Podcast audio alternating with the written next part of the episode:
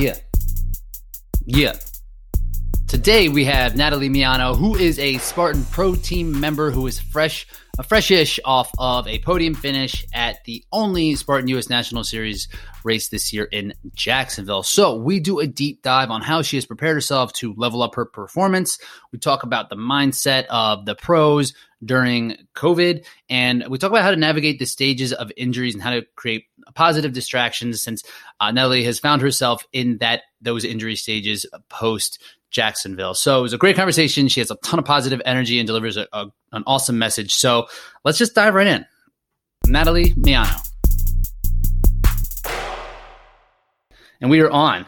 Natalie Miano is here. What's going on, Natalie? How are you? I'm doing good. Thanks for having me on, Rich. I appreciate it. Of course. Thanks for taking the time. So, uh, I feel like you have a lot of great value to bring from like a mindset perspective and just your improvement as an athlete and uh, kind of how to juggle everything with being a mother. And I do want to touch on that, but first I have some random questions for you. We call it the rapport round. Are you ready? I'm ready. All right, cool. So you are a basketball player, you're a hooper. So what is your biggest strength on the court? Uh, gosh, you know what? I was well, I say was because I'm not playing basketball much anymore. Um, but I was really, really well rounded. But I was probably agility, fast, like super fast. Um, defensively, I was a monster. Like I used to play pickup games and I was always the one guarding Diana Taurasi. Like I, this is, I was legit. Like it was, it was my thing. Um, and I mean, I was a ball handler, point guard. Um, but one really awesome thing that I, I always look back to and think like, gosh, I should have used it way more. But I was um, really, really, really strong left-handed. Like even though I'm a I'm a right-handed. Right, my offhand was super strong. My dad and I developed it like when I was younger, and I probably I did 500 left-handed shots a day. That was like just that's how I finished like eight hours of training a day. And um, so 500, like my, my dad always said, like, you know, you can develop the left and you would be so strong because I mean, we know you can go right. We know you can shoot, you can do all this stuff. My left was incredible. I'd be popping like, you know, uh, like a foot behind the three point line. Like I'd be popping three pointers left handed. it was like, you would shoot nobody left. could guard me. Yeah. Wow. So um, that was cool. I mean, being five, five, two on a good day, um, I wasn't. That was definitely like the the thing that um, oh, that was working against me, height, you know.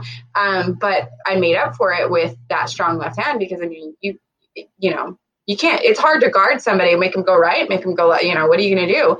So yeah, make me go right. I used to love that. So.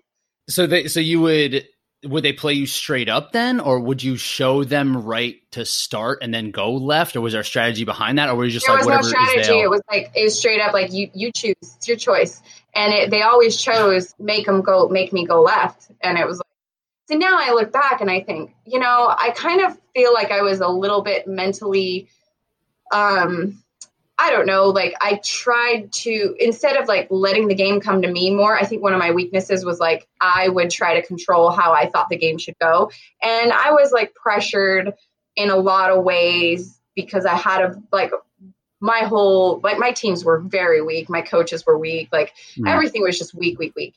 And um I kind of felt like I was like, I don't want to look like I'm like shooting every shot. And now I look back and I'm like, I should have shot every shot. Like, why right. was the ball not in my hands 24? Like, you know what I mean? Like the whole whatever, like uh, the whole eight minutes of each quarter. It's like I should have had the like you know the the guts to shoot left handed more because then I think about it and I'm like, dude, I I was um actually probably way more consistent left handed um, and but I always felt like people would like people in the stands, coaches, newspapers, whoever, like anybody who was like judging it would make me feel like I was like frivolous, I guess, because I'm like, what is she doing? You know, she's just right. pulling a left-handed running shot. It's like, you know, but I would I would sink those like all day. And I used to I used to stop myself from like shooting them because I feel like nervous that people would say that I'm like, you know, I'm I'm like playing like a basket case or something. Like, look at her, she's just running all over the place and shooting left-handed. It's like, but now I think that what an idiot. You know, why did I think these things? And like a, a really tough stigma that gets put on like the best players would be like a ball hog, right? Like oh, that's yeah, something you just hog. don't want, right? And like or right. selfish. It's like, well, Like, and, and people might see that as shooting left, and well, it's like, oh, you should it, shoot it left in the pass. hog. It was like, um, you know, um, what do they, what do they say? God, why am I drawing a blank? Like, um, not a ball hog, but you know, they they say like a, um, a chuck, a clown or something. You know, you're kind of like, I forgot. Like, I don't know. You know, people will say like you're, um, you know, just like people who do like tricks and stuff. Because I used to do tricks too, oh, so yeah. I, I already had that stigma that I was like the the ball handler, like the one that's like you know um globetrotter type stuff. Yeah, so I always felt like I was like I wanted to be so straight up. I wanted to be so um uh refined as a basketball player, but I really didn't have a refined style. I had like the opposite of refined. Yeah, so now I think back and I go, gosh, you know what? I should have just been like rolling with it and shooting like left handed all the time and not thinking I was so afraid people would call me, you know, call me out as being a, a ball hog or like a um, a basket case. right. I totally get that. And that, and even like, you know, the NBA players, the WNBA players, the best players in the world, I'm sure they have this skill to do similar things and, and work on both hands and, and shoot with the right, shoot with the left. And they still don't, right? Like even like the they they'll go that way, but pretty much everybody shoots one particular way. So I'm sure that was hard to like wrap your head around. It's like, well, like, can I do this? No one else in the world really does. I mean, that. I still did. I mean, I still would knock down a couple of like left-handed three pointers like every game, just because it they'd push me left, and I'd be like, "Well, fine, you're pushing me left. I'm shooting left-handed," and I would get, you know, people would say things, and it always bothered me. It'd be like.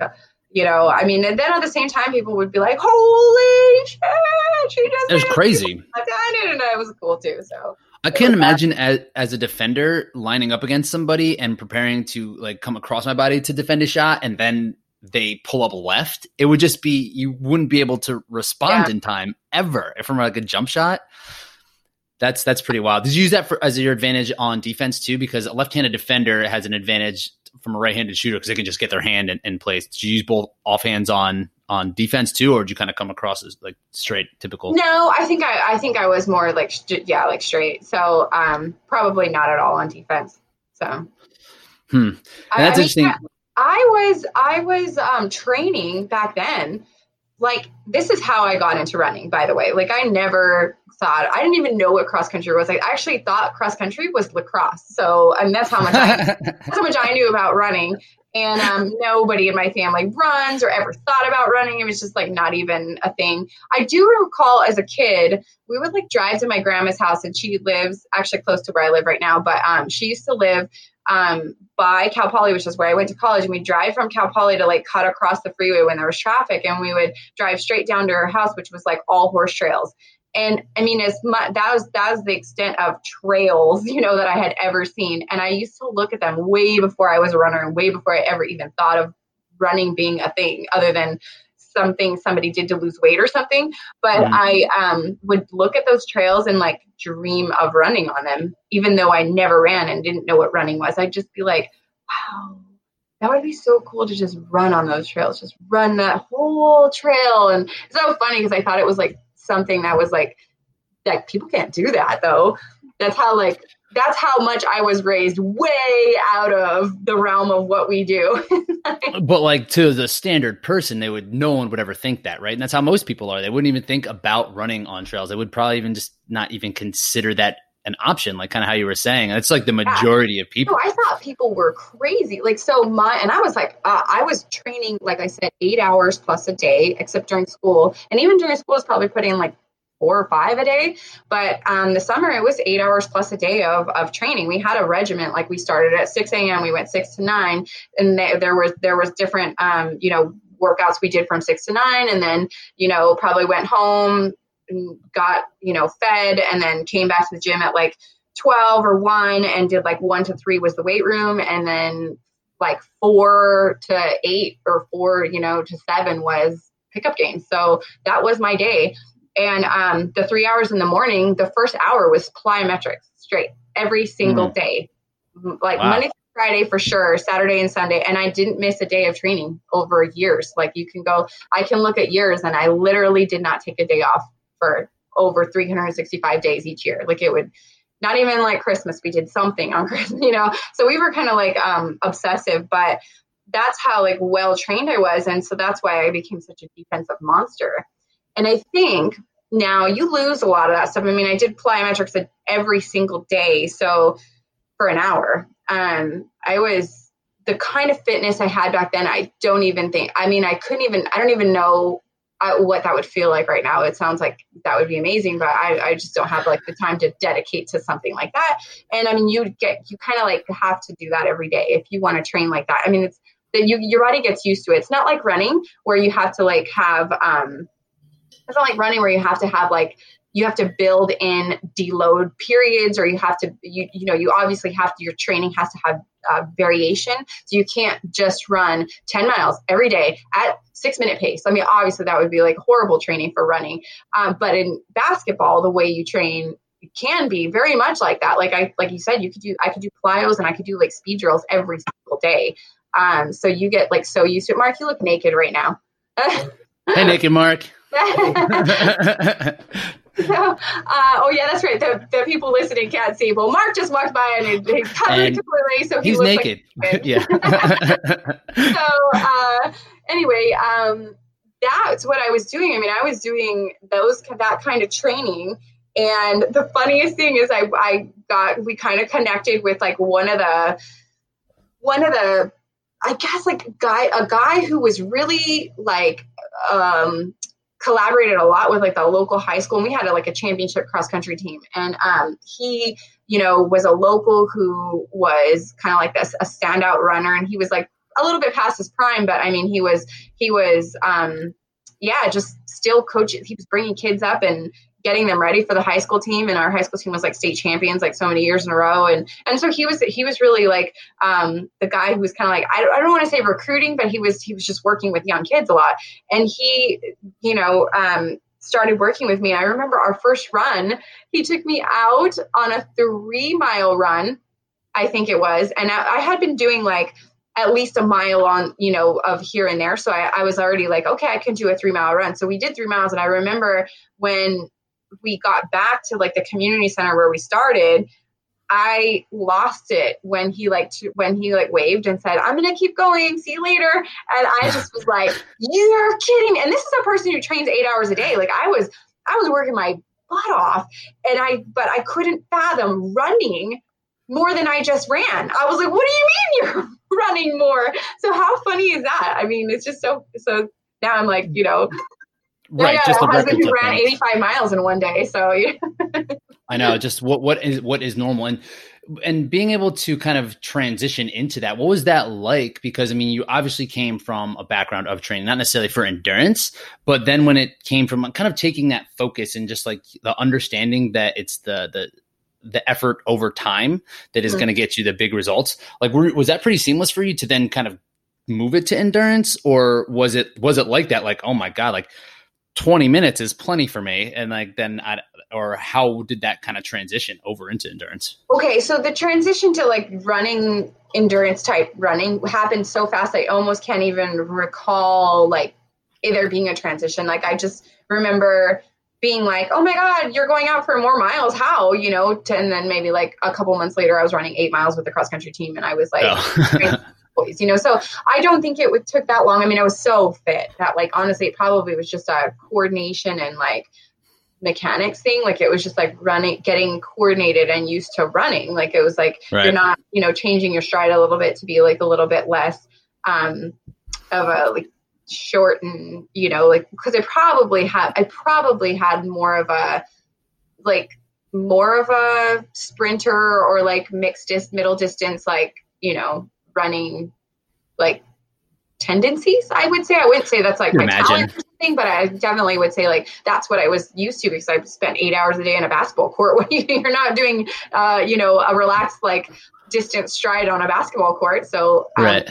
i would that's what i probably did um, but anyway yeah i remember just jumping right in with a cross country team by like you know my fresh but, but you know like from the time I ran with my my trainer back then to the time I like ran cross country, I was already like running eight eight eight mile runs. Probably, I don't know about longer than eight, maybe maybe ten, but I doubt that. I mean, I think most of my long runs were like eight. But you know, I was good. I was consistent, so it was good. And that's that's a that's a long run. Just just getting things started. Yeah, you're probably right. You probably just had to like slow down a little bit, but like you're so you're so conditioned to like fast twitch over yeah. and over. Do you do you feel like you respond well to speed work now, or are you better with longer duration stuff? Because I found that sometimes if someone does it, like they come from basketball or soccer or something, uh, they do better with 200s and 400s, even if it's for a longer distance event, than someone who might be just like this your typical cross country runner who just needs to be out there with tempo runs and threshold stuff. Have you found that in yourself, or do you just kind of try to mix it all in? No, absolutely. Like my with my training, there's definitely like we we look at like what I guess like what is the most effective like style of training for me. Uh, but then again, I mean, I'm choosing the races I'm choosing to do probably aren't the most well suited for like my background or for my my totally. ability. That doesn't matter, but like definitely I respond different to training than someone like Mark. I mean, we're complete almost complete opposite. Somewhere along the way, what do you think? Like, do you think my well, my my oldest son right now we can see is like a phenomenal runner. I mean, the kid is is got the most gorgeous stride I've ever seen in my life. Like it's amazing. But I wonder, like, how much of a mix is he got from mom and dad? Does he have like my anaerobic, you know, mom's anaerobic like mix, or does he have dad's like endurance? Because Mark is definitely like way more slow twitch. right. And like if, if you guys and that, that is an interesting question, right? Because even if what if you guys like even shifted backgrounds, like if Mark was the basketball player and you were like the distance runner, both having like equal success, say, like would it still be the, the, the same or like is the training what creates it or is it are you inherently that way so that's an interesting you know, study with your mark is like oh my gosh he's so great with kids like and he's pretty well versed on like um development. So like uh, what comes like speed development and like you know your muscle fiber development and yeah. um, all the um, even like the um, uh, neural like you know he likes to know how things work. He like you can tell that. Oh like, yeah, yeah, yeah. yeah. But and, and, he and he has a g- great history coaching kids. But one of the things that he just like so he coaches our um, youth team here. Now, granted, they've been off since March. So yeah, since March with the quarantine, of course they there and that there's no end in sight. At least for now, at least where we live in Claremont, it's very liberal and um, uh, you know, like just you guys are locked down. Locked down. Yeah. So um, I mean, definitely like California in general is like not really like I don't know. I feel like life is still pretty normal, but definitely those kids aren't going to meet till probably like next year. God, yeah. At least in this area, they're they're really strict about it. They don't have any playgrounds open or anything, so I doubt the cross country team's going to able be able to meet. But he is the youth coach here, and and the youth development is so much on pure speed, and it has to do with their development at a young age.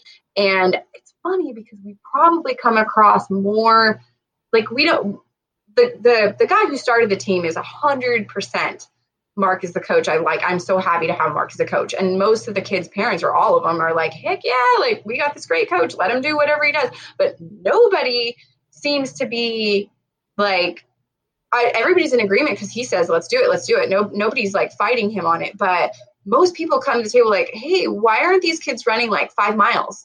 And Mark's like, no, these are kids. These are like eight, eight year old kids. It's like, right. this is, that's not how you train an eight year old kid. Like an eight year old kid does speed, speed, speed, speed, speed. And like the distance really comes in just the vol, the volume, which is like really small. It comes mostly from like just the workout itself. Like, you know, like as it adds up. Um, but anyway, I mean, so I mean, these kids run anywhere from probably a mile and a half to maybe two, maybe two and a half on like a longer day. But most of what they do is pure speed, drills, speed. I mean, drills, drills, drills, and that's how you that's how you develop those. And my son, if I had to say, does it come from just training or if it has, does it come genetically?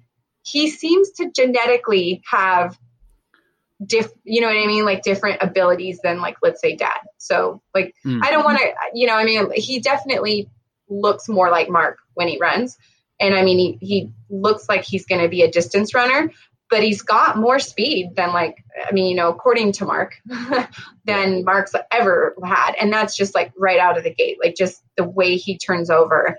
Um so I mean, that has to be Maybe genetic. I, I, don't know about training because there's not been like a lot. We don't we don't really like train him yet. So right, you know, I like that. I like that idea of like the drills and like working on mechanics young because that's what you know working with adults trying to undo running form is like really difficult. It's like really hard to un- unwire those things for people who weren't trained when they were younger and they just go out and run a mile in gym class and like this is just how i run and now i'm trying to run a marathon. So i love that idea. And yeah you can't just have like a little do you, kid do you prescribe run. a lot of drills? Sometimes. Not and a ton are you remote coaching? I am yeah. See, yeah. so that's what Mark is doing too, and, and I. Um, you know, we have our business MGB Racing, and mm-hmm. um, I help him with it. I'm, and I'm not really like he's definitely way more the coach than I am. Um, I bring some to the table, but, but he's definitely way more the coach. But one of the things that he's pretty big on is like drills, strides, um, and I mean everything is like pretty basic, but it's pretty much like daily. And one of the things that I notice is that our athletes who are really adamant about following the prescribed workout where they're like i do my warm up i do my drills and we're not talking about like anything crazy. We're talking about like five minutes. It's like nothing. Right. It's very very very effective for like gait mechanics and coordination and uh, building like power and turnover and things like that. And um they, they there's probably a good portion of them who probably don't do it. And you can probably tell. You know i mean? It's like it's hard to say because we're doing a lot of remote stuff but um i mean we're yeah. all mostly remote so. And, and that's kind of what i found with like prescribing drills and running form things. It's that there needs to be a, a certain buy-in um on their end into what it's going to do. And they want to make those changes. Um, cause if it's just like prescribed, they're just going to be like, well, how far do I have to run? And then it'll be like kind of an afterthought. It's like, oh, I'll do my drills later. And they just won't. So like yeah. before I start just like, per, like prescribing drills to people, there needs to be that like conversation behind it conversation. from what I've found, from what I've found, because then it's just like, oh, you're doing drills. Like, oh no, I didn't know they were important. It's like, oh shit. like, um, oh, right, right, so. right. Yeah. He definitely so much better when you can meet with them, you know, the athletes, um, you know face to face if you even get the chance. And that's been really helpful. At least at races he's been able to do that where he like meets up with people and that's where it like sinks in. It's like mm-hmm. you know stuff like that. But i know just being in just being a mom now or, or like working mom this whole thing it's like you know, adding just, you know, five minutes here, five minutes there, plyos, drills, this, that, stretching, you know, foam rolling, uh, it's like so much of that stuff gets like canned because you're like, uh, I have time for my run and the rest of the day. exactly. so and the thing I with like totally get it. And drills and mobility, you can't like see or feel any immediate benefit. You go for a run, you know you did something. Like oh, you yeah. go lift or something, you're like, okay, cool. Like there's like this chemical change and what how you felt and how you feel now. Yeah, yeah. You, you, if you're like doing some form drills, you're like, this is boring. I have stuff to do. I have so much to do. I have right. so much stuff to but, go um, going on. Yeah, that's and then there's there's a mindset divide. So um, there's that, and that's something that's come up a lot during this quarantine. Like I feel like um, I've I've heard people say it and I've noticed it and thought it so much. Wow, guys, does everyone take a look at the divide? Take a look at the, you want to see the difference between the pros and like the age group? This is the time to see it. Now, I don't count because I'm injured, so that doesn't count. I'm like holding back right now so bad.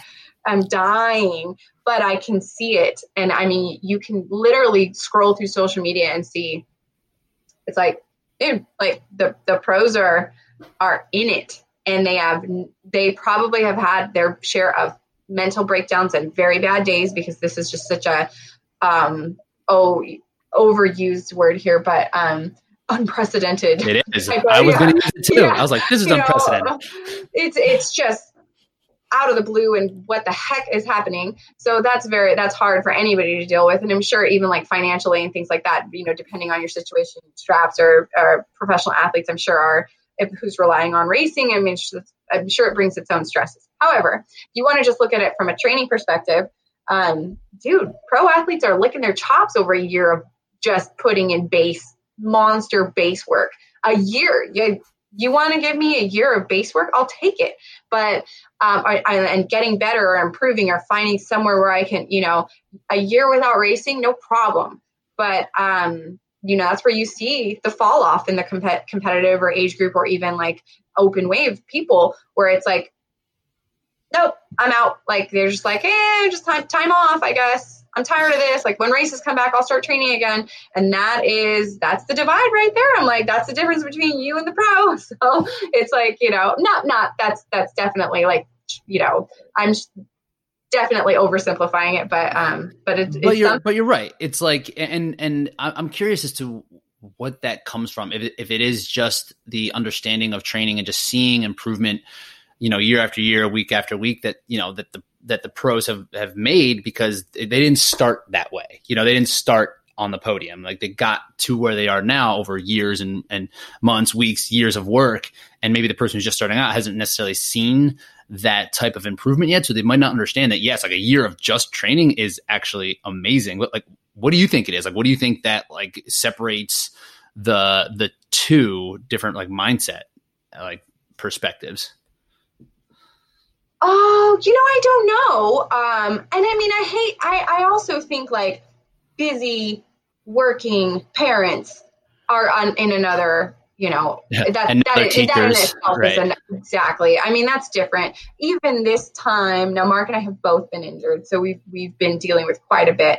Um, he in terms of like training, he so we've almost been like pushed to chill for a while which has been almost more frustrating than i mean than you would think it would be cool, but it's like not. It's been frustrating. But um, you know, given the circumstances with the way things are and the, the virus and everything and the quarantine and whatever, um, we we have you know with the injuries we've we've also been like you know maybe we should just take a step to back and really focus more on being parents than being athletes right now. And I think so. I think that came sort of naturally. Um, so I definitely not not placing any judgment anywhere to any athletes who are like taking a break right now. Because if you need a break, hey, you know what? How's the time to take it? If you, but but what I do think is where you see the motivation loss. Now, why is that happening? That I don't.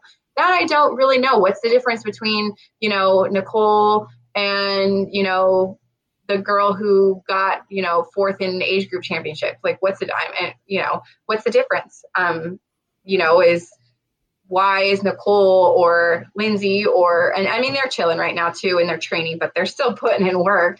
Yeah. and um rebecca or whoever you know what i mean? What's the difference? Like why why are they so you know inclined to maybe it's because they've done it before. They say or maybe it's because they have an understanding of the the way that you know you develop aerobically right? For sure. And there's like this process that comes along with training right? And and the race the races are always the outcome right? Like and that's if you're training and you're doing things just to get to the race like then you're training more for the outcome. Where it's like how you're saying like great a year of training that's more time for this process. And i'm i'm all in on on the process part of it. Um so so what's been going on with with the injury? Would you have would you have gone because you had a, phenomenal race. You know, coming podium in a national series race is amazing. And then yeah, talk right about highs and lows. Whoa, dude, whoa! It was just oh, it's. I'm trying to be positive. I mean, I have to like remind myself to be positive, like weekly at least, um, because it, I'm having a really hard time with it. But oh wow, talk about highs and lows. I went from Jacksonville, and I mean, I didn't even feel like I was like I definitely wasn't peaking for Jacksonville. Like it, I was on my way up, like, you know, and so feeling like I was just leveling up, like becoming another athlete. Like I was just change. It, it, was just, you know what I mean? I was there. I'm, I'm, I was like, I have arrived. Like it is, it's going to happen this year. And um, I got third in Jacksonville. And I, I really don't think I had a great race. Um, I mean, there were a lot of like little, little places inside the race, especially in the first mile, mile and a half, where I um, fell back quite a bit, just like that, that carry through the mud, a lot of like, you know, little ankle breaking holes yeah. in, in thick mud kind of took the wind out of my sails. And we got, we kind, I kind of got mixed up with some girls that were like behind earlier. And so basically I was like, huh, a mile and a half in, I was sitting in like sixth or seventh. And, you know, at that point, that's when I, that's when I was able to open up because the, the terrain sort of just like that's where the good running sort of started. And then mm-hmm. it was like, boom. From there, it was just me and Lee, and we were gone, um, which was cool. But, um, and then fighting, battling it out with Lee, with Leanne was awesome. Like, we, you know, we had a, it was just cool. I was like, she's, she's amazing. So for me to even be in it with her um, is no joke. Like, there's no faking that. So I was like, cool, you know, I'm, I'm, I'm, um, definitely saw myself leveling up, and I could see this year was going to be, you know, something special. Although, so can we can we uh can we talk about that a little bit? Because that that is something that I was interested in. It's like that was it just a byproduct of the race itself or was it something that you had you done different mindset shift? Like what like and it sounds like you obviously were ready like in one capacity yeah. or another physically or mentally. So like what led to you feeling that way going into that race you're like okay i'm a different athlete this year. Like let's go. Well i think like all of 2018 2018 was a, a big building year for me it went into continuing healthy into 2019 so I like built my myself up and I I sort of you know I mean you do this in like different training blocks. So each block I sort of like upped it a little bit and I and I was I was um, getting better with each block. So and and healthy no injuries no reason to take any time off. So it was perfect. And I was kind of had a great year in 2019 even though my series races and my my world championships was trash but you know even though those races sort of like fell apart for whatever reason it, it was like I was you could tell based on my races that I was like um that I was like coming up, you know, that I, I, I, definitely, so it's not like it just popped out of nowhere in Jacksonville. So right. um, definitely I was competing at a higher level, um, competing with faster girls, like staying in it longer with, you know, the likes of, and I'm not saying I was anywhere near them, but, you know, with the likes of Nicole and, and you know, because we do, I, I do get the chance to race Nicole a lot more because um, she comes out to like the local races out here. So, um, so, con- you know, just comparing myself to her because that, that was a good one for me to say like how close was I to Nicole in 2017? How close was I to Nicole in 2018? And this is like well, while she's improving as well. Um, and you know to see like in 2019 she's like okay now you're you know even she would tell me like yeah you're like up there with me for like a lot of the race you know or you know like a like you're it's not you're surprising to see you. Right, yeah. you're definitely harder to beat now than you were like a year ago. So you know, so there's that. So I get to since I get to race her more, that's a good like you know um, uh, I guess like area to look at. Like I was like, okay, how was I compared to these people? Obstacle mm-hmm. racing is not like road running or track running where you can like compare your times like from right. one to another. So you do want to look at where you are versus competition because then you can say like the more, especially if it's somebody you race frequently, then you can say like, well, how close was I to them then? Did I compete with them? You know what I mean? So um, that's kind of why I say that. Anywho, um, I was really coming up and my training was super consistent um, I, it, another mindset, the mindset had shifted in 2018. So it's not like the mindset, uh, the mindset shifted in Jacksonville. It, mm. it was a long time coming. Um, I was always, to be completely honest, in 2019, I could have been a podium contender or a top five contender in a series race. You know what I mean? Um, and that not be, uh, not be out of the question.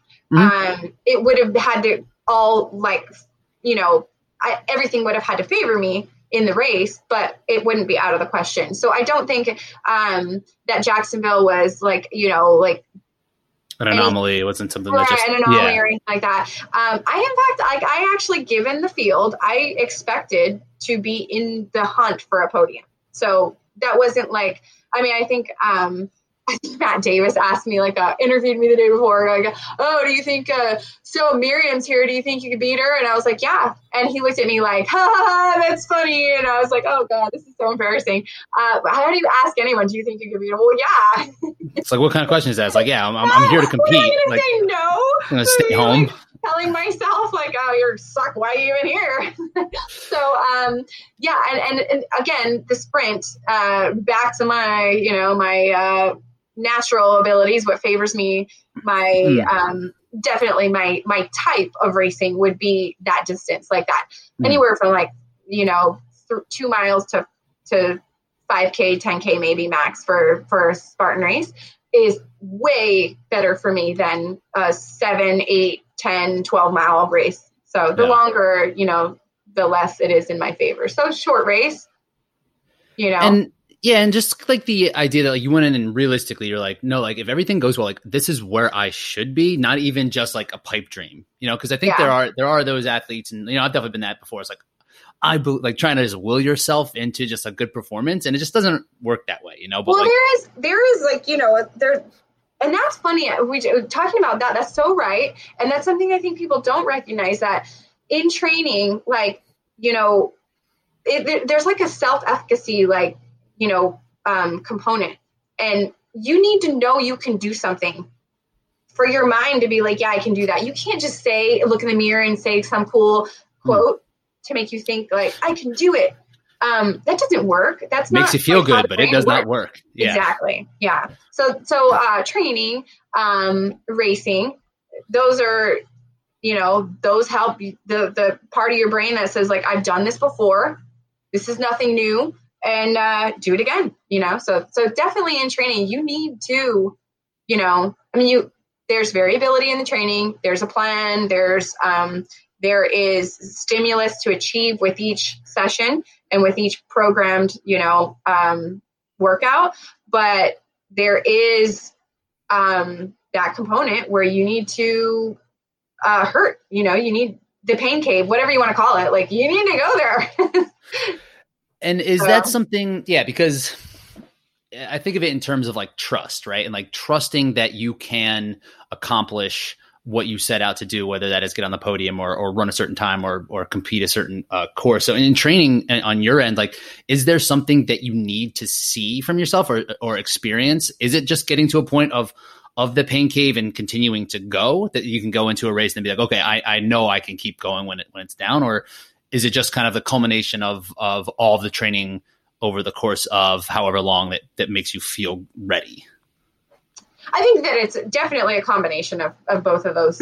I mean, there has to be, but I suppose for some racers that they are more um, race like oriented. They're more race. Um, you know, I mean, do they just ha- they can click over and they can just go to another another take it to another um, yeah. level in a race. I don't know if you've seen that. I mean, you know, you see that with athletes all the time. And then you have your athletes who, um, you know, and then you, and then you have people, and I probably am the people, like, probably am more the athlete who wastes more in training than I do in racing. Not as much this last few years because I have a coach and because I have a program and because I'm watched over and I'm not like, you know, uh, Mark has a saying where, because, because he, he's pretty, he's a little bit more loose as a coach, I think, than um, I don't I don't know who I wouldn't point the finger at another coach, but then let's just say other coaches who focus on who who really control um, each and every workout. Mark does control a lot of the training, and he does. He we do everything for me on effort base. So hmm. um, it, I do look at my heart rate, and I do have all that information, and we do track it and we look at it. But we use it for other things. It's not very accurate for me. Uh, for one, probably the watch isn't accurate, but second, uh, my heart rate in general has like a a little jump. So none of the heart rates ever come out right. So, right. um, I mean, and you can see it. It's so ridiculous, like the numbers that I get, that it's like it, you might as well throw it in the trash. But anyway, it's all effort based. And but he does have a saying where he says, "Let wild horses run wild." And there's just this one thing where, like, if you look back to young athletes, like if you look back to the time when I was running cross country, like I would have never leveled up if I wasn't just the wild horse that was like, well, I'm going to run with, you know, our state championship boys team and I was never even a runner. And I was just like, well, they're running up there. I'm going to run up there too. I, I can and do that. Yeah. and that helped me. Yes, it wasn't the way to train every single day because I was probably running in the gray zone too much or whatever. But there, there is a point where you have to like, well, I, I, to be frank, like get some balls and train hard and put something out there in training. Just see what you're made of. Um, so how many, you know, how many people out there are running? I mean, you you can see it's really really like you know neat to see athletes come in who are like oh i've um and you know with with mark start working with mark who who have who can run like 10 30 minute miles consistently over like an eight mile run let's just say and they're like oh i run like you know you're running like let's just say 10 30 minute miles and then they do like a tempo run and it's like 1005 pace so now right. it's like no, we need to like develop so much speed, coordination, and all this stuff. And they start to develop this stuff and start, you know, I mean, maybe one day they hit like a 730 minute mile on the track. I mean, I mean, it might be something like a one and done, like a mile or a two mile time trial, but wow, like you had a seven minute mile in you, and that means you probably could hold 830 pace for a while. You know, it's like, so it's kind of funny because it's like, if you, if you never,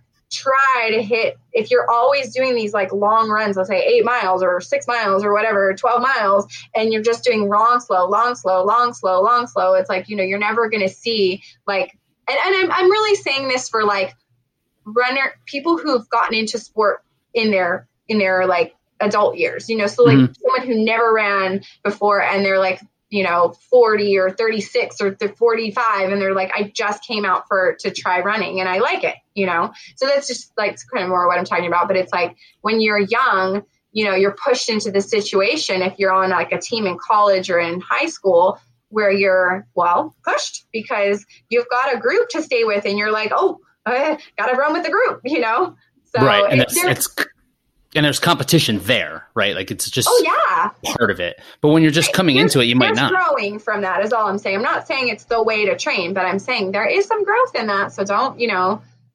hundred percent, hundred percent. Like being able to kind of push into that unknown and then just sustain it, even if it is for a mile. Like I, I a coach woman who almost had the identical experience that you were saying. Like mm-hmm. she would get like too far into something and be like, "Oh, I'm uncomfortable. I, I got to bail," or like, and then keep it really slow. And but she just like popped off an awesome mile and just opened up all these doors. It's like you're getting it right like you're figuring yeah. out like where where you can go and what what what you can push into so um is there, are there things designed in your training that help you put that into into yourself like or or do you kind of have to pull yourself back because and also just to kind of double back a little bit more about the the watch thing um I love that you mentioned that because it people can be an absolute slave to the watch. They can just yeah. like, oh, if my heart rate's not this, oh, my pace says this, or even if it's just like the workout from like TrainingPeaks didn't sync to my watch right, my whole workout's screwed up. Where like it's not that complicated. Where it's like, okay, go out and run and make it feel hard, and then just keep going. so is that yeah. like a lot of what it is for you? Yeah, yeah. There's a there's a standout uh, college runner who runs here in our actually it's like right next to my house, and um, he's like a 13 high 5K runner. I mean, he's really really good. Runs with Timex, no GPS. He's like so old fashioned. Nice. I think he's because he's like that age. What generation is that? Like Mark, what is that generation? Um, the next, he's college age. So generation. Gen Z, yeah. Uh, okay, whatever. I think Gen They're Z. like going through this whole thing where they're like, "Oh, it's cool to, you know, yeah, yeah, it's, you know what I mean." So, so he's yeah. probably in that mix of like the kids who listen to like '80s music and use Timex watches. But anyway, but he they do the opposite of us because it's what we do does is not, not cool. buy yeah. into the whole GPS thing. Doesn't want to see his heart rate. Doesn't want. He's a like he's a 13 minute 5K guy. So shoot, man right. It doesn't. right? It doesn't change anything. It's just like what the he's got says. a what is that? A metronome? Like he's got a clock inside his head, and he's like he's he's on it, dude. Um, pretty cool. But I I think um there's um there's a lot of variability in the the, the watch um you know picking up the heart rate unless you have like a really reliable strap. Uh, those the Garmins I just don't see it. I'm sorry, but I just I don't. I I think the variability is um, is too too much and there's there's weird little things that it picks up. I i have i've seen it tell me that like the easiest easiest run i've done is like all all of a sudden my heart rate's like 170 something and i'm like well that's not right. I'm like not even breathing.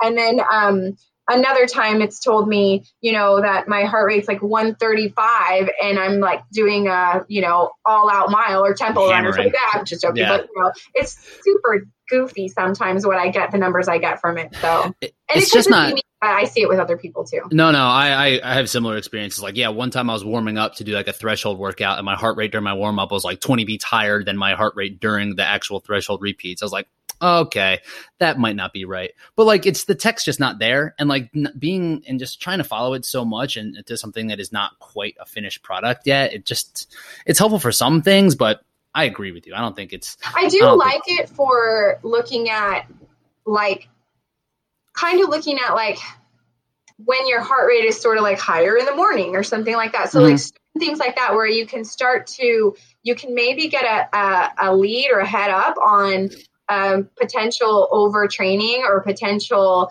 fatigue, onset of fatigue, and you can back off or you can, you know, you know what I mean. So there's just there, it's kind of useful for that. One of the coaches here, Cal Poly, oh no, it wasn't Cal Poly. Was it Cal Poly? One of my girlfriends is like a really fast uh, 5K runner too. She um she was telling me her coach used it just for like pre and post workout. They wouldn't even use it in the workout, but that's yeah. how they gauged are these girls healthy enough right now to run? And I loved it because there was he promote the, from what she said is the way he promoted it was more uh, in balance and healthy and are you eating well and are you sleeping well and are you menstruating and what's your cycle like and how can we do your workouts around your cycle what a great coach for you know young 20 something or 18 to 20 something year old women because that is just such a weird time. And for college runners it's like such a it could be such a detriment to like your future you know longevity of your you know your ability to run you know because you get injuries that are like you know are long term or um, so detrimental. And eating disorders and things like that. And I mean, dude, you really need, if you're a coach, you need to keep an eye, uh, like this is a bit, this is your life. Like you keep, take care of these girls. so I know. I really thought that was a great way to, to incorporate the, the heart rate.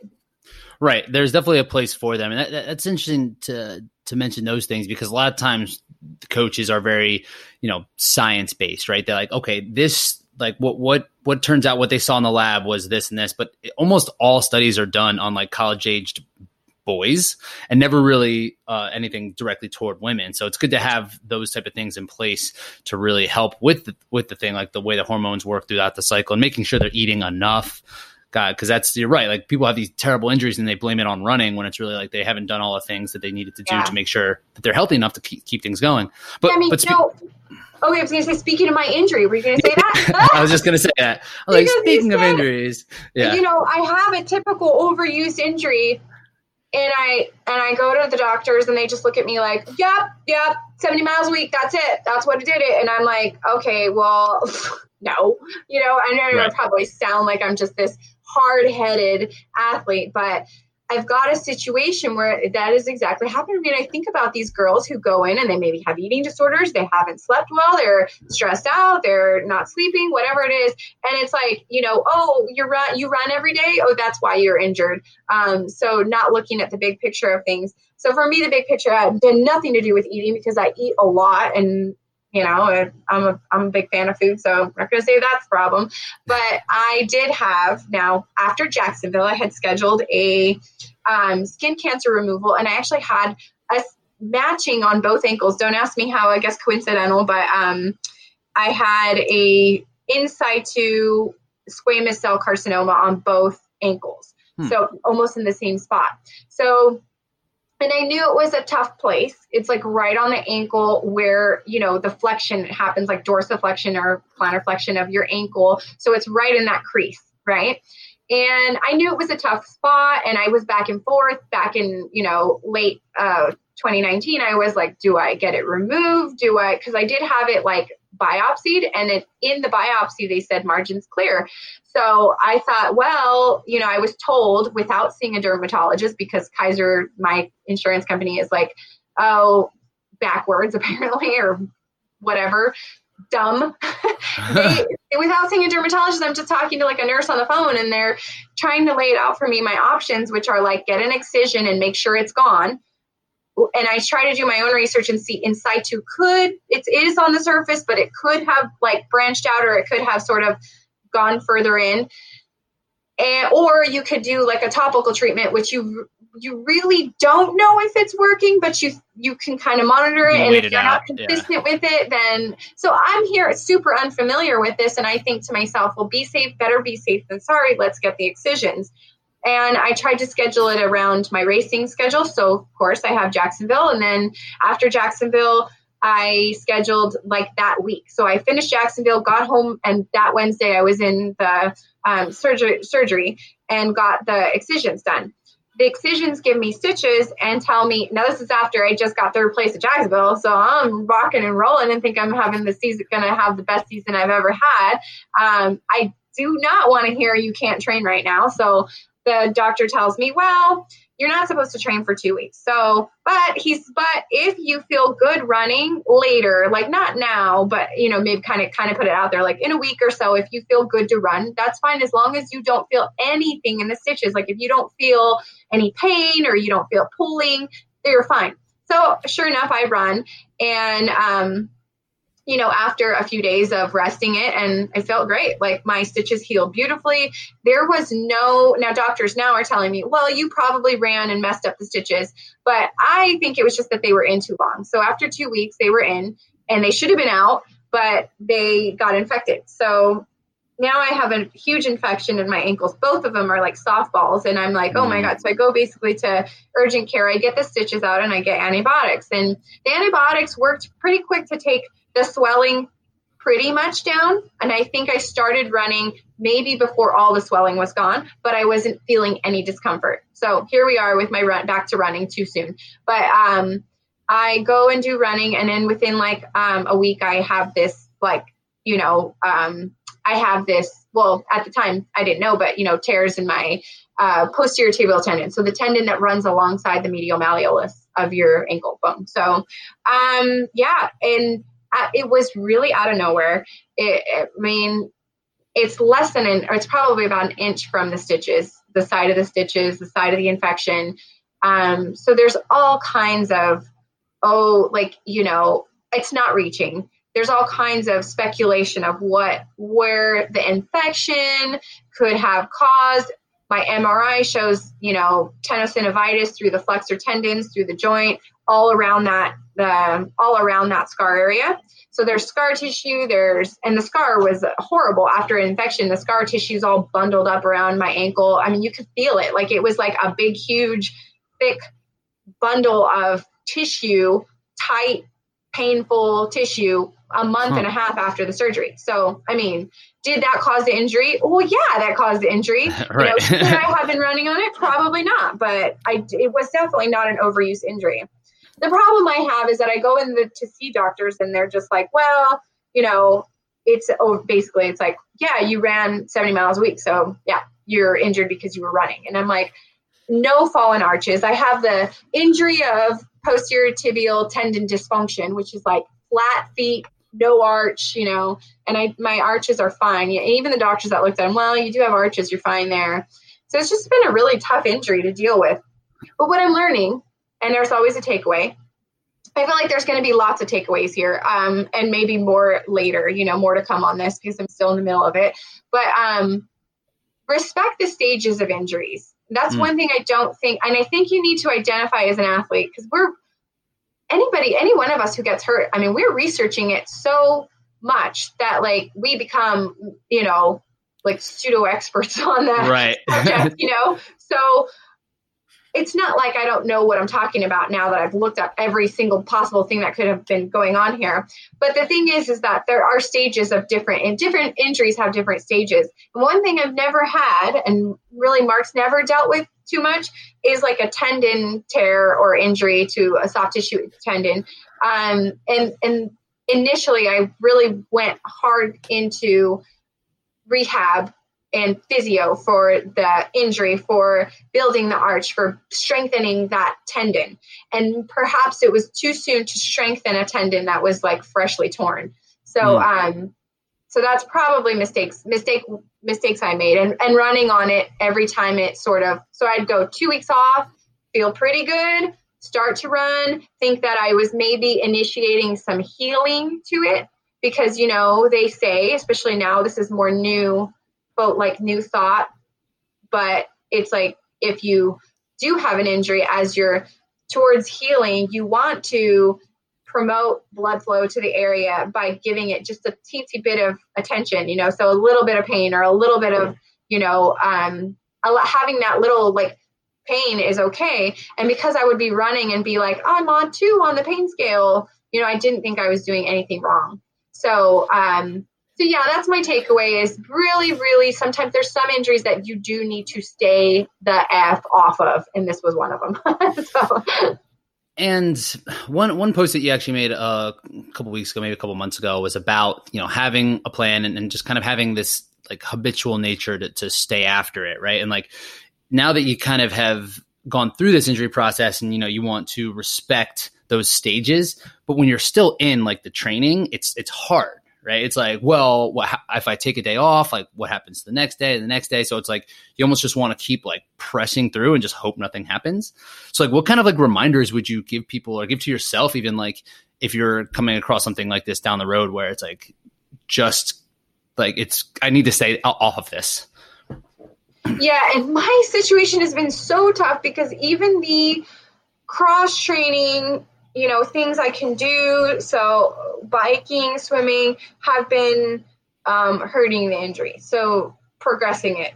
So mm. biking, um, the days I would say I'd wake up on a Monday morning and be like, that's it, man, I'm going after it and I can't run, that's fine, but I can do it in other ways. I can hit the weight room, I can bike, I can do whatever. Apparently I did too much. So whatever it was I did, whether it was bike for, you know, 90 minutes or two hours of a, and pushed hard because I'm not going to go easy on the bike. I'm going to go hard on the bike. And then um, I, even then I still felt like I didn't get a workout, but I uh, would, you know, hit like the weight room and I was trying to do stuff that what wouldn't put impact on my foot, but because my because that tendon is the one that basically holds you up when you stand, it's like it was being overworked just by standing and just by doing, you know, two-legged squats or standing, whatever workouts I was doing. So now, and here I am. Um, I've changed. So this isn't really answering your question, but I'm just sort of still telling the story. But recently, what I've done is I've taken it another step, and I've gone. I went in uh, two, well, like almost two weeks ago, and got a PRP injection to the tendon, into the joint, into the, all the area, the flexor tendons, and all that. So I got PRP done. And uh, part of the PRP process is like, it, yes, you recover quite quickly from the the injection, but it, the idea is that like the first two, it doesn't even really start working apparently until like three to six weeks. So you won't even notice a difference. If anything, you might even have like more pain in the first week or so, uh, which is what I've experienced. It's been like the same, if if a hair more pain.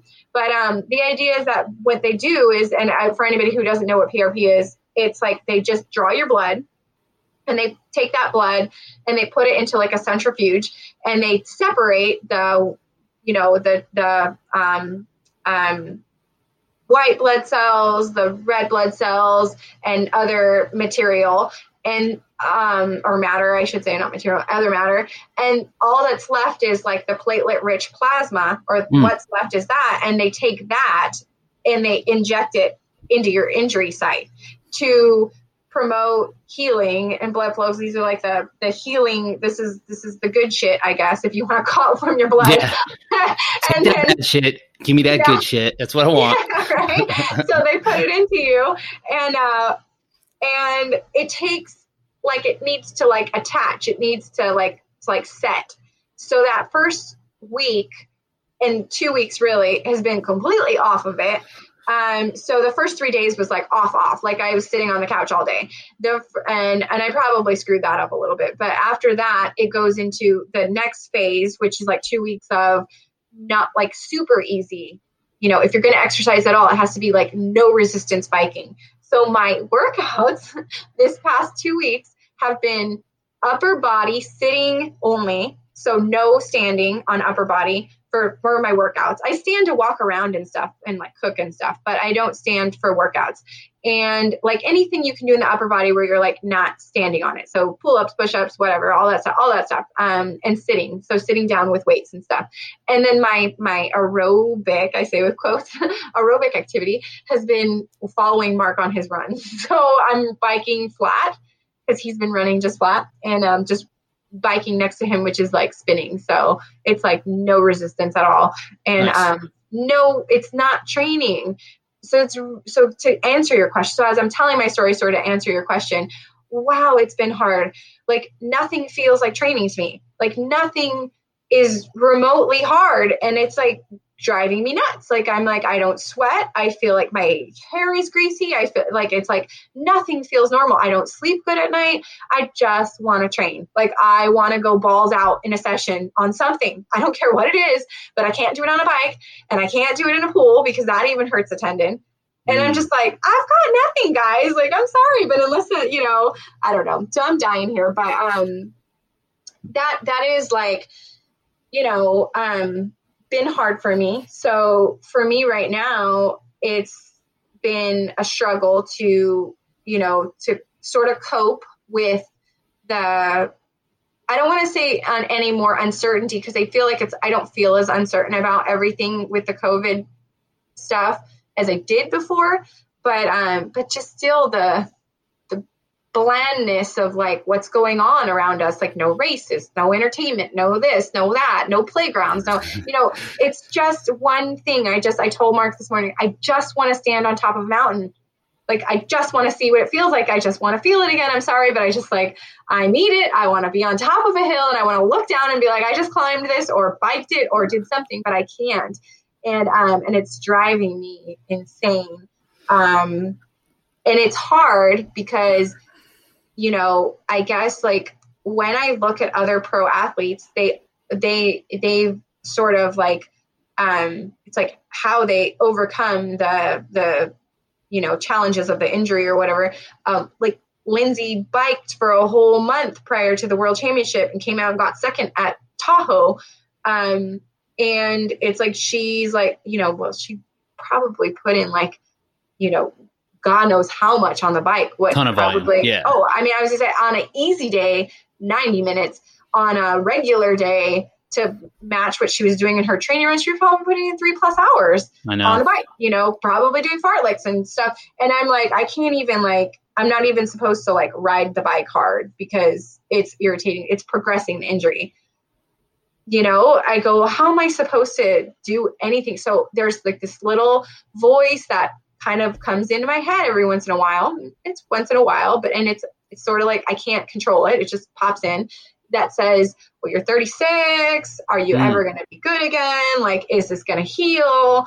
Uh, if it doesn't heal, are you going to be running in pain? If you're running in pain, or if you're back and forth on it, are you ever going to get to like you know the kind of training that got you to third at Jacksonville? No. You know, are you ever going to be able to get it back? Is that fitness going to return? You know, there's this this horrible. Now I have Mark. The good thing is I have Mark, and he's you know he talks the science to me. He tells me what's going on in my body, uh, how I'll adjust back when I do start training again, how I've built my VO2 max, how I've developed over the course of two years, and what that means from when I come back, how I come back from that. Mm-hmm. And that's really great to hear. So I'm really, really glad I have Mark because if I didn't, I would probably be crazy. So like yeah. yeah, you're like square in the middle of the process of of the injury, right? Like cuz that that that's such a frustrating place to be. I've been there before where it's like am I ever going to be able to run again? And like yeah. every every person you every see out running, like, oh. I've ah. talked to says that. So I'm, I'm like, okay, good. This is not an you know, this is a normal thing that pops into your head as. You know. But when you're there, you you're you can't help but to believe it, and you can't help but to think it, right? You're like, because like I can think back now and think of what I thought then, and be like, oh yeah, now I'm fine. But like when you're in it, you are literally thinking like, I might never be okay. like I uh-huh. might have to stop running. So that's a really really tough place to be. And like the, there's like there are chemical changes that happen when you go on like a hard run and like come back and like you just feel different and like not having that. Oh, I can't. I, I couldn't imagine. So like, where so how so it sounds like the support system that you have around you with um, the family and mark has been really helpful in that and um, what do you kind of see it just kind of just being patient or like how, are you learning lessons along the way or how what kind of things are you going to plan on going forward yeah, I mean, I'm learning lessons, and I'm very hopeful that the PRP is going to be effective. Um, I'm getting PRP. Did, just, did that PRP. just happen? Yeah, I did two weeks ago, so I'm at the two week mark, and um, I am also doing acupuncture at the same time, which is supposed to be a good. Um, they're supposed to be good together, and um, so I'm I'm doing something new and and trying that, and and I'm being really really good about following the protocol, and I I have all intention to follow it all the way through um, to really heal it. So hopefully it works for me, and if it doesn't, you know, we'll we'll, we'll visit it later. But um, right now i did i do i did need and this like you know a couple months ago this sort of started but i did i do need like something to distract me a little bit because I can't just think like I, I, I wake up in the morning every single day with a plan. Like that's how I that's how I operate. That's why I got third in Jacksonville. That's that was like it, that's what happens is when you're Process. an athlete. Yeah. Yeah, and it's it's hard to have program to program off time. and you know, and so that's where I'm at. But um but I, I, have had to have distractions, and um, that's great. Distractions are awesome. Um, for one, I'm still a, like first and foremost, I'm a mom. So before I'm an athlete, I'm a mom first. So I have a wonderful life. I have a wonderful husband. I have great, phenomenal kids, and working with them every day and playing with them and just engaging with them is that taking up all my time is perfectly awesome. So um, thank God for that. And I also have taken on some other things like, and it has a lot to do with the kids. Um, but my boys are super into like marine science, marine life, like ocean, you know, sharks, everything. So they're really, really, really into. It. They've been into it for years. So it's something that Mark and I have like talked about developing more. We just we see their passion, we see they have an interest or their interest, and we want it to be a passion. So we're we're we want to do the things, um, see the things, take them everywhere, learn about things, read the books, do all the stuff to make that you know a reality for them, or to make to foster you know growth and interest and passion in that, you know, in that thing. So we are becoming like ocean people now. So um, we talked about. I thought it was a long term thing. I actually thought that when we started to talk about it, I thought because Mark and I were like sort of putting away for potentially buying a house, but we live in Southern California and buying houses here is stupid. So. Yeah. At the same time, we were kind of going like, well, this is dumb. Like, this isn't, this isn't, you know, a good like I don't see us ever buying a house here. Um, to be honest, to be frank, like a six hundred and fifty thousand dollar house is like the cheapest we could possibly get a house in the neighborhood we we want to live where they go to school, and that'd be like a dump. And I told Mark I don't even want to pay over three or three fifty for anything. So like that's never going to happen. It doesn't matter how much the market falls. It it's never going to be three fifty. So I'm never going to buy a house here.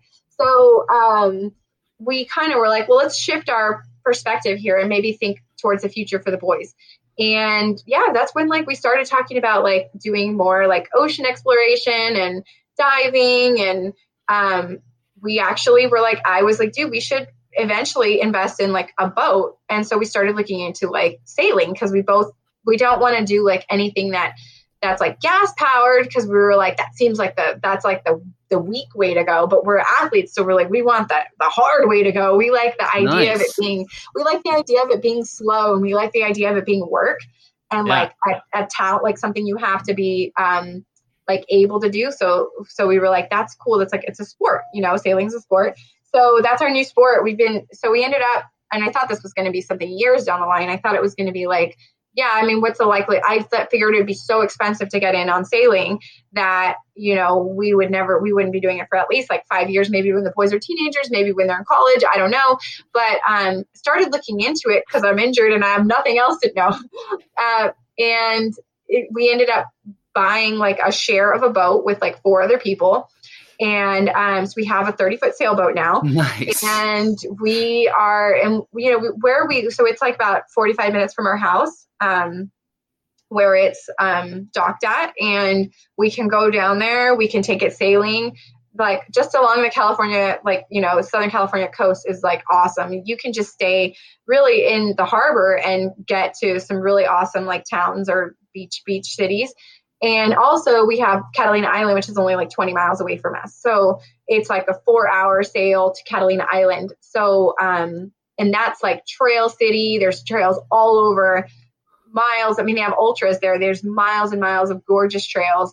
Um, and it's like unspoiled California, like really, really neat place. So we were like, dude, we're just going to be like living in Catalina like half the time. So just get a tent, got a sailboat, got a tent. And isn't yeah, well, there like a it has like a like it's got a cabin, so it's kind of like oh, a motor sweet. under there. Yeah, Never it's mind. pretty cool. We'll actually be doing our first overnighter on it in two and a half weeks, I think.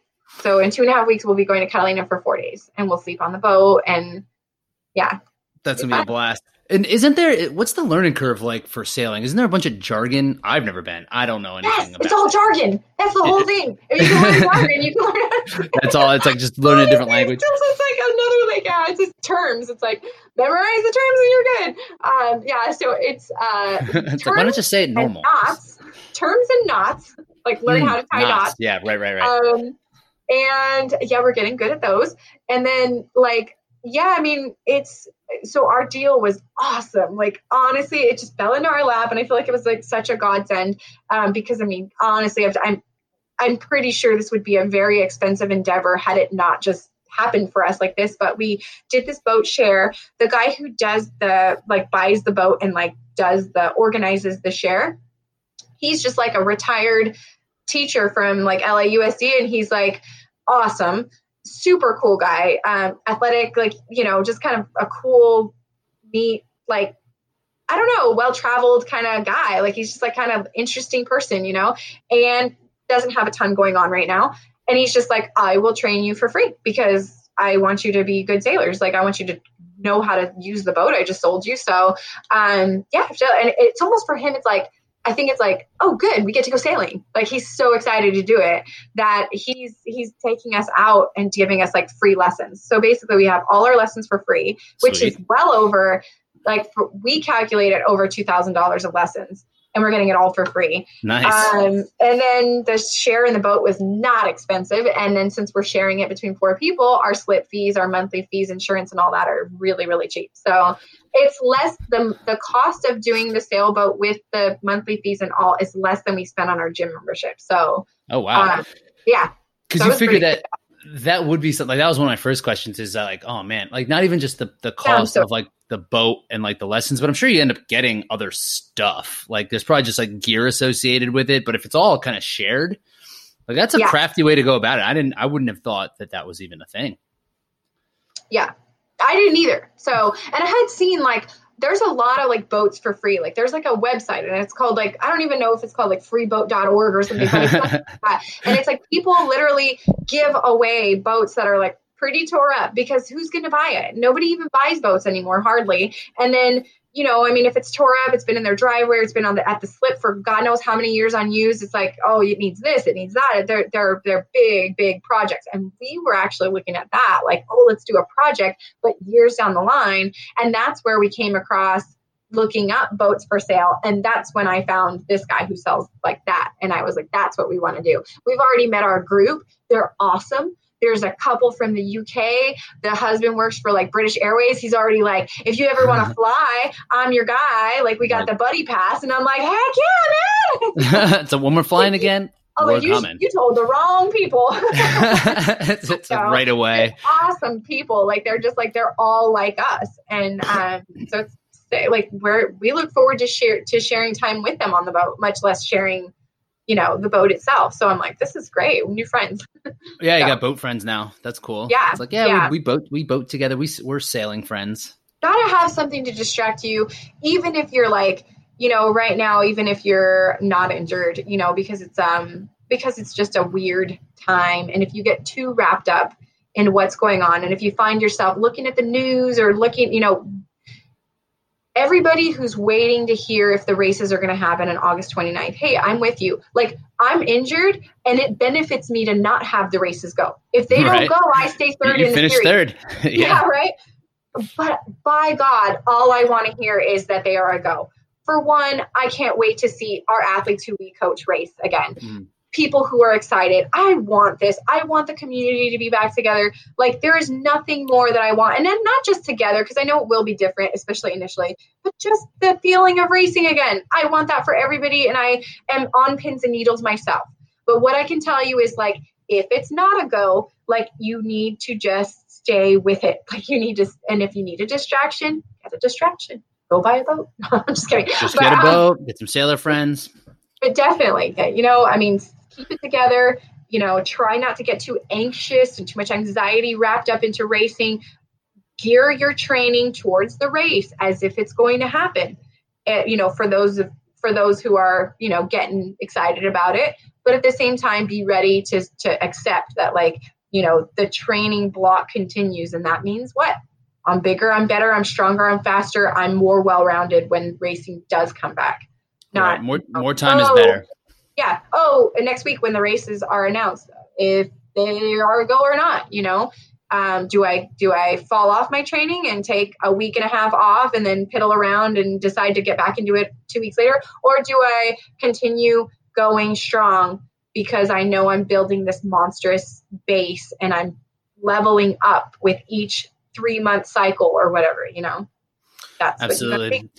Yeah, and I'm I'm with you on the races. Like, uh, I my brother gets married that weekend, so the 29th is out for me. But.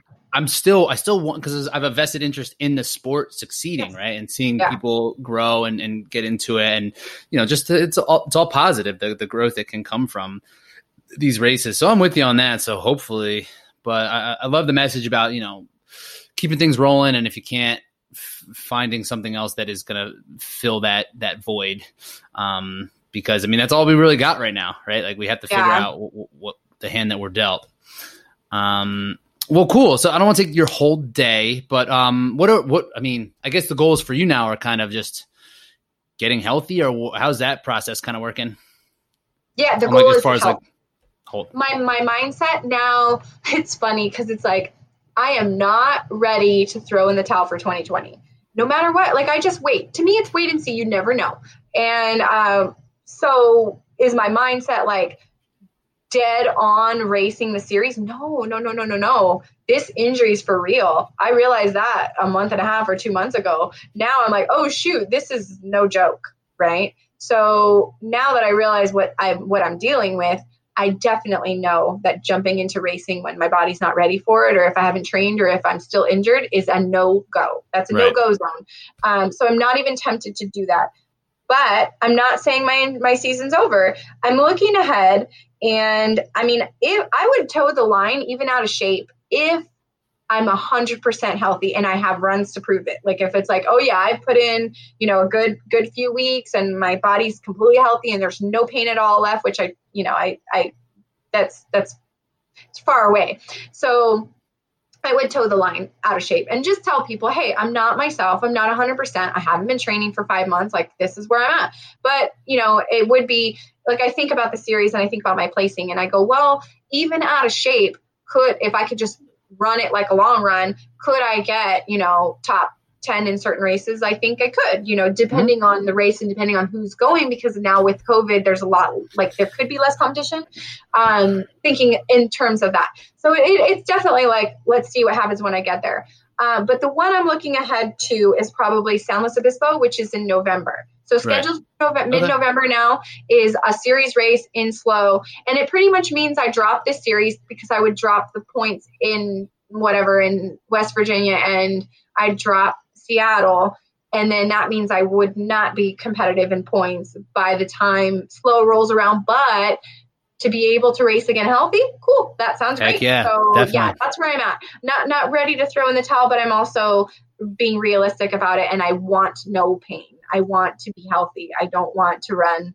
Um, I care so much more about longevity, being able to run at the playground with my kids and run around the park and run, Uh, you know, forever and run for my sanity and for my health and to be at the top of a mountain again than I do at all for racing. I could never race again in my life and be fine with it as long as I'm able to run. Right. It's it's funny how that perspective changes, right? Because it's always like competition, competition, competition. Then when it's taken away, when it's all taken away, like I just want it for myself.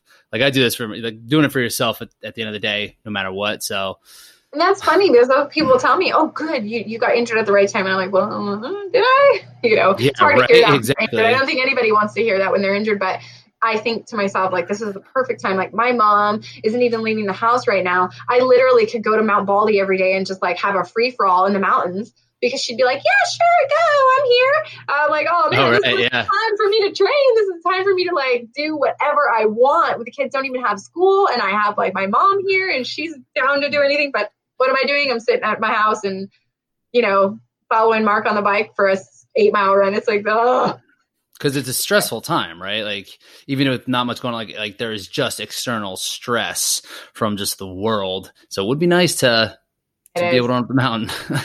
yeah, right. It'll come. It'll come. I know it will. Um, And cool. we'll be Well, laughing about this. yeah, then we'll be like, remember when you thought you weren't going to run again? And then you- yeah, yeah. Um, cool. Where can Oh, people find you in terms of socials and everything? I on Instagram I'm o- at OCR Mommy. Um, yeah, that's it. Sweet. Yeah, I'll, I'll make sure to link to the show notes and I'll link to the coaching website for you guys and everything like that too, so they know where to, where to find you. Cool. Well, um, we're signing off here. I'm gonna press stop and we'll stay on the recording piece where we were in, at the start. So, but that's it for us. So, uh, thanks for joining me today. I appreciate it, and we'll talk to you guys soon. All right. Thank you.